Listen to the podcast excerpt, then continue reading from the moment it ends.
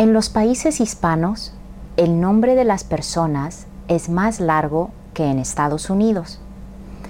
Nosotros usamos el apellido de ambos padres, primero el del padre y después el de la madre.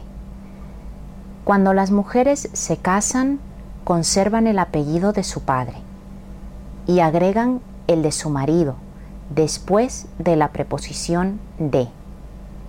Por ejemplo, María Eugenia Martínez de Dávila. Los nombres más populares en los países hispanos son María y José.